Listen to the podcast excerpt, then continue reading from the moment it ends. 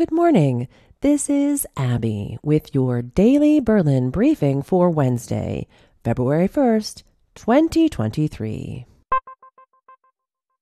Yesterday, the Federal Constitutional Court, or the Bundesverfassungsgericht, announced that the new elections for the Berlin House of Representatives, scheduled for February 12th, can take place as planned the judges refused to order a postponement of the election in an expedited procedure.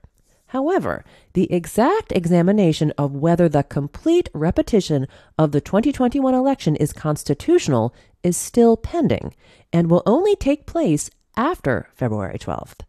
Berlin's state election commissioner Stephan Bröchler reacted with relief to the decision, stating, quote, "We can now proceed with the planning and implementation of the election at full speed." Unquote. He added that he was not surprised by the decision in Karlsruhe and recalled that absentee voting has been underway for several weeks and that many people have already voted.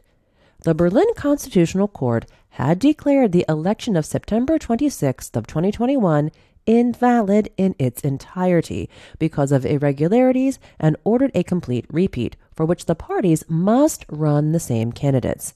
The legislative period will continue until 2026, and the 12 district councils must also be elected a second time. The expansion of Berlin's bicycle network continues to make slow progress. According to an evaluation by the association Changing Cities, 113 kilometers of bike lanes have been completed since 2018, when the first part of the mobility law was passed. The bike network in the capital is to be completed in 2030, requiring 800 kilometers for the priority network to be built and 1,500 kilometers for the supplementary network. Additionally, there are more paths planned along main roads. Changing Cities has set a target of 300 kilometers, and the Senate Department of Transportation is talking about 550. So far, however, only about 4% of the planned routes have been built. The results are even worse when it comes to meeting the actual construction standards. These include the standard width of at least 2.5 meters in the priority network, as well as separate dedicated lanes and a non slip level surface such as asphalt.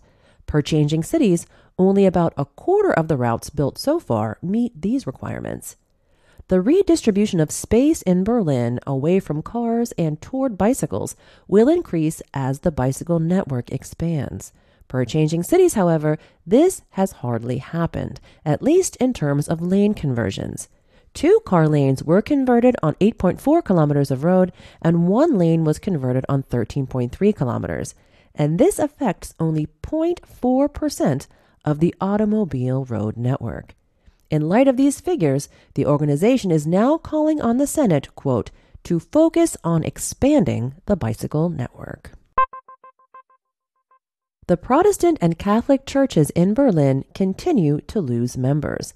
As the Berlin Senate Department of Justice announced yesterday, almost 9,500 Berliners left the Protestant church between January and September of 2022, and it now has about half a million members in the capital. In the same period, about 8,500 Berlin members of the Catholic Archdiocese declared their resignation, and this leaves the diocese with just under 300,000 members. In 2019, just over 24% of Berliners belonged to one of the two Christian churches. In 2021, the figure was just under 21%. Yesterday morning, several people were arrested in a raid on so called Coke taxis in Berlin. Arrest warrants had already been issued for three men and one woman, and another man was arrested during the raid. These Coke taxis deliver cocaine and other drugs to users who usually order them in advance via smartphones and messenger services. Per police, deliveries were allegedly made on at least 205 days between May 25th of 2022 and January 10th of 2023.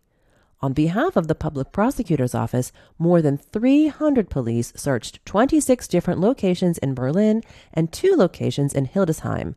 According to their statement, several kilos of cocaine, cash, and digital storage media were seized, as well as three vehicles. The raid targeted the suspected leaders of the group as well as the suspected couriers. If you like our podcast, you can support us with a donation or simply help others discover us by liking and sharing our episodes on social media.